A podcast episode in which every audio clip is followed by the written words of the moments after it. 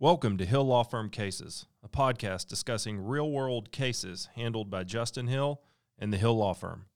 For confidentiality reasons, names and amounts of any settlements have been removed. However, the facts are real, and these are the cases we handle on a day to day basis.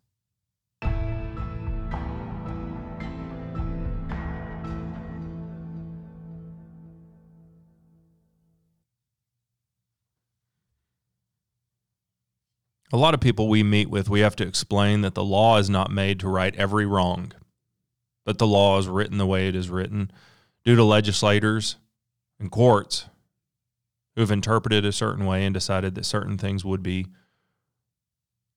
actionable in the civil system. Sometimes the laws need to change because they, by operation, are unfair. One of the early cases I worked on, which I've talked about in this podcast involved the sexual assault of a minor.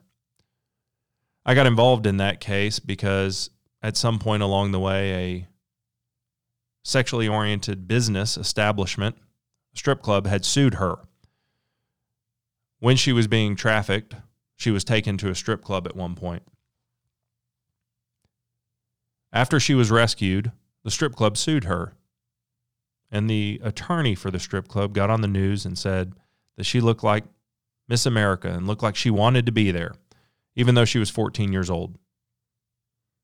The strip club sued this 14 year old girl for, according to them, jeopardizing their TABC license. Somehow or another, this young lady was referred to me because nobody knew how to help her. Two years out of law school, I can't say I really knew how to help her at that time, but I was going to help her. I represented her as a defense attorney first. The one time in my career I was a defense attorney. And then the strip club decided that was a really bad idea on their part and they wanted out of it, but it was too late at that part. We pursued them for allowing this to happen in their bar, for not using diligence.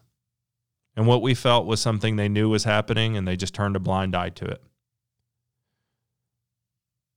They filed a motion to dismiss our case in the court and the law at the time was that if somebody suffered mental injuries without physical injuries, that they don't have a claim in Texas, except for a few limited circumstances. This was not one of them. The trial judge told us that that was the law and he didn't feel it was just, but he had to he had to grant their motion. So the case went up on appeal. On appeal, the appellate court said that they thought the law was unjust as well and they wanted the Supreme Court to give guidance. But for now, they were going to change the law and say that if a minor was in a sexually oriented business and the law protects minors from entering those businesses, that the court was going to recognize that she would have suffered a mental injury. This was new law in Texas.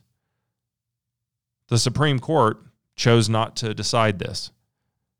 So for now, in one appellate division in the state of Texas, we were able to change the law and make new law. This is new law that protects minors, it protects children, it protects them against predators. In this sexual assault case, I was able to represent my client in a way that not only at the end of the day stood up for her rights, but due to her courage, we were able to change the law in the state of Texas, at least in one appellate division so that children are more protected now than they were before.